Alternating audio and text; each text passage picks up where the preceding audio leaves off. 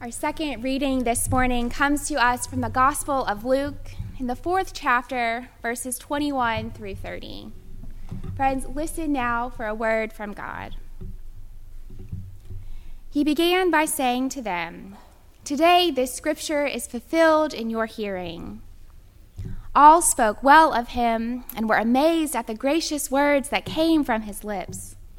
"Isn't this Joseph's son?" they asked. Jesus said to them, "Surely you will quote this proverb to me, 'Physician, heal yourself,' and you will tell me, 'Do here in your hometown what we have heard that you did in Capernaum.' Truly, I tell you," he continued, "no prophet is accepted in his hometown. I assure you that there were many widows in Israel in Elijah's time, when the sky was shut for three and a half years, and there was a severe famine throughout the land. Yet Elijah was not sent to any of them, but to a widow in Zarephath, in the region of Sidon. And there were many in Israel with leprosy in the time of Elisha the prophet, yet not one of them was cleansed, only Naaman in Syria." All the people in the synagogue were furious when they heard this.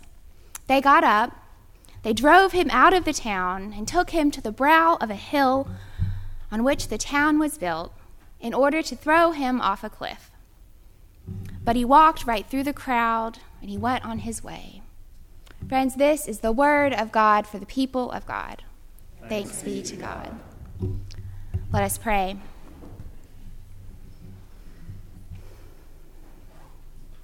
Gracious God, open up our hearts and minds by the power of your Spirit, as we read your scriptures and as we listen for your word proclaimed. Help us to hear your words with joy as we listen to what you speak to us today. Amen. Have you ever left an event and you thought, "That's not what I thought it was going to be"? Or perhaps you've eaten something or tasted something that didn't taste like you expected it. I had an experience like that with sushi. I remember the first time I had it, I was in like maybe the third or the fourth grade, whenever the fourth Harry Potter book was coming out. Well, sushi was very cool. It was in all of the T V shows, it was in all of the movies, and it was pretty cool among my circle of friends. My dad had started to like it even too. I remember that we were sitting in one of those hibachi restaurants, you know, where they cook in front of you and they do all the, the tricks. So I asked my parents if we could order some sushi because I wanted to be cool. So we ordered the sushi, and as we're waiting on it, my dad makes a bet with me. It would appear that he knew something that I didn't at the time.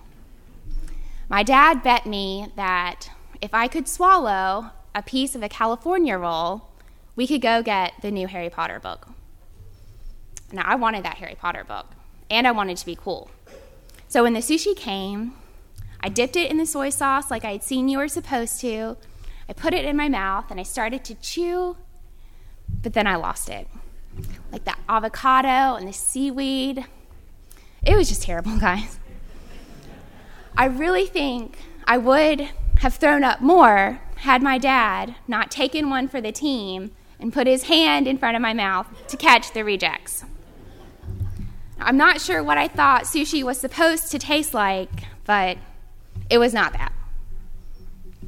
I suspect the crowd had a similar feeling as Jesus was teaching them in the synagogue that day. I suspect they expected Jesus to pat them on the back and tell them what a good job they had been doing listening to God's will. But that's not what Jesus does when he returns to Nazareth. Just after Jesus was tempted for forty days in the wilderness, Jesus returned to Galilee, where he taught in the synagogues and was very highly praised and acclaimed. He then went on to Nazareth, where he had been raised, and like he did every other Sabbath day, he went to the synagogue. He stood up and he read when he was handed a scroll from the prophet Isaiah. From the scroll, Jesus read these words to the people in Nazareth. The Spirit of the Lord is upon me, because the Lord has anointed me. He has sent me to preach good news to the poor, to proclaim release to the prisoners, and recovery of sight to the blind, to liberate the oppressed, and to proclaim the year of the Lord's favor. Well, today's verses pick up here as Jesus is returning the scroll to the aid, and then he turns to address those gathered in the synagogue in Nazareth, his hometown. He turns to them and he says, "Today, this scripture is fulfilled in your hearing." Now, they rave about him and they talk with one another about how great he is and how gracious the words that Joseph's son shares with them. But in the midst of all of their praising, he says something to them that causes the people in Nazareth to change their tone. Jesus tells them, "Surely you want me to duplicate what I did in Capernaum," although he has yet to do anything in Capernaum.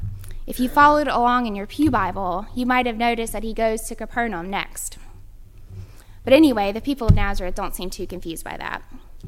Jesus continues to remind the people that prophets aren't often welcome in their hometowns, and they don't often prophesy to the people that raised them. He reminds them of the great prophet Elijah. There had been a drought in Israel, and there was no food. And surely there were many widows in Israel that were without food and hungry. But Elijah wasn't sent to them. Instead, God sent Elijah to a widow in Zarephath in Sidon, not Israel. Jesus then reminds them of another one of the great prophets, Elisha, similar name there. During these times, leprosy was much more rampant than it is now. People with leprosy weren't welcomed, and surely there were many people with obvious skin diseases in Israel, but Elisha doesn't heal them. Instead, Elisha is called to cleanse someone from Syria, not someone from Israel. Both of these prophets work miracles for people outside of Israel. When Jesus reminds them of these stories about people of God doing these profound acts of love for outsiders, they become enraged because it's not them. Jesus' message was not the one that they expected to hear. Jesus telling those gathered in the synagogues of these stories of prophets working miracles for people that they could care less about, these people that they could really live their lives without even knowing they existed, it makes them angry.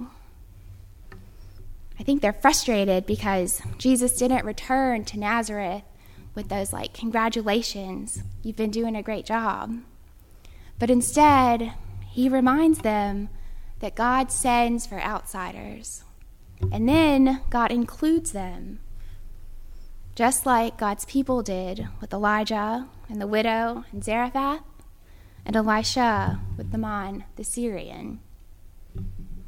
In telling those two stories to the crowd in Nazareth, Jesus subtly flips the status quo. Jesus reminded the people in Nazareth to think about someone other than themselves. He suggested that God's story might include everyone, even Gentiles, even people they didn't care about and that they wanted to ignore forever. When he proposed this change, this idea that was so different from the way things had always been, the people didn't just resist his change and move slowly. They were so angry that they rejected Jesus. They took this boy that they had seen grow up to the crest of a hill, a cliff, and they were ready to throw him off. Yet somehow, Jesus manages to pass through an angry mob and go on his way to Capernaum. Sometimes I, I wonder if we're afraid of being thrown off a cliff, and so paralyzed in fear that we can't manage to move through the crowd. I wonder if this fear of changing the status quo leaves us ignoring those on the outside who are desperate for inclusion, the prisoners ready for release, the blind waiting to see, and the oppressed waiting to be liberated. Sometimes I wonder if we're really afraid to follow God's call. The reading that the lectionary pairs with this sort of odd story about Jesus' rejection in his hometown is one about someone who is afraid to follow God's call. You just heard it read. It's the call story of Jeremiah. Jeremiah recalls how God chose him. Jeremiah remembered God saying to him, "I created you. I knew you in the womb, and before you were even born, I set you apart." I imagine Jeremiah was probably a little confused as he's hearing God say these things to him. So he replies back, "But I'm only a child." Young Jeremiah gives God an excuse, but God doesn't do excuses too well. God tells Jeremiah that he must go. He must speak as God tells him, but most of all, don't be afraid. God tells Jeremiah, "Don't be afraid because I am with you." And after touching Jeremiah's mouth and giving him the words to say, God gives Jeremiah three charges over the nations and the empires: to uproot and to tear down, to destroy and overthrow, to build and to plant, to build and to plant. God charges Jeremiah and Jesus with the same things: dig up, destroy the status quo, to destroy and overthrow the old way of doing things that leaves people on the outside, to build up the kingdom of God, and to plant seeds of love in the world. Well, Jesus tells the people of Nazareth about how God guided the prophets to help the outsiders, the people that Israel could care less about. The people of Nazareth get so angry that it's not them, that they try and throw Jesus off a cliff. But Jesus walks through the crowd and goes on his way. I wonder if in these moments, as Jesus is being guided towards the cliff, up the hill, if he's having a conversation with God similar to the one that God had with Jeremiah when God called Jeremiah to be a prophet.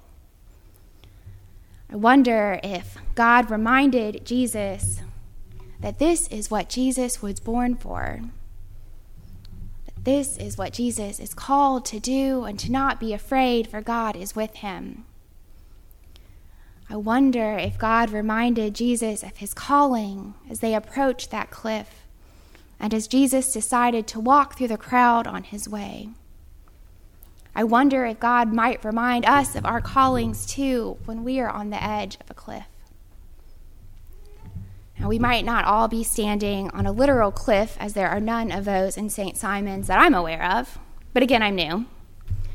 I think we too often find ourselves afraid to do what we know is right because we fear the consequences. We often find ourselves afraid to speak up for fear that we won't be seen as cool.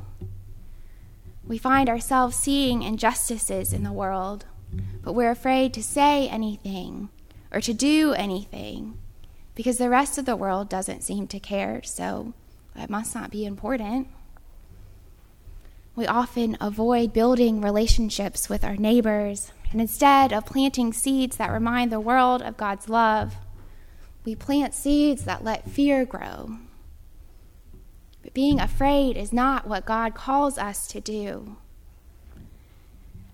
In the way that Jesus reminded the people who watched him grow up in Nazareth that God sends God's people to care for those on the outside, like Elijah and Elisha were sent to care for the people outside of Israel, we too are reminded that God calls us to care for the ones on the outside, to care for our neighbors, to love one another, even though society expects us to only care about ourselves. God tells us to build and to plant, to speak God's words of love, and to not be afraid, for God is always with us. Before we were even created in the womb, we were made to be proclaimers of God's love from the very beginning. So friends, do not be afraid to show God's love, for God is always with you. In the name of the Father, the Son, and the Holy Spirit. Amen.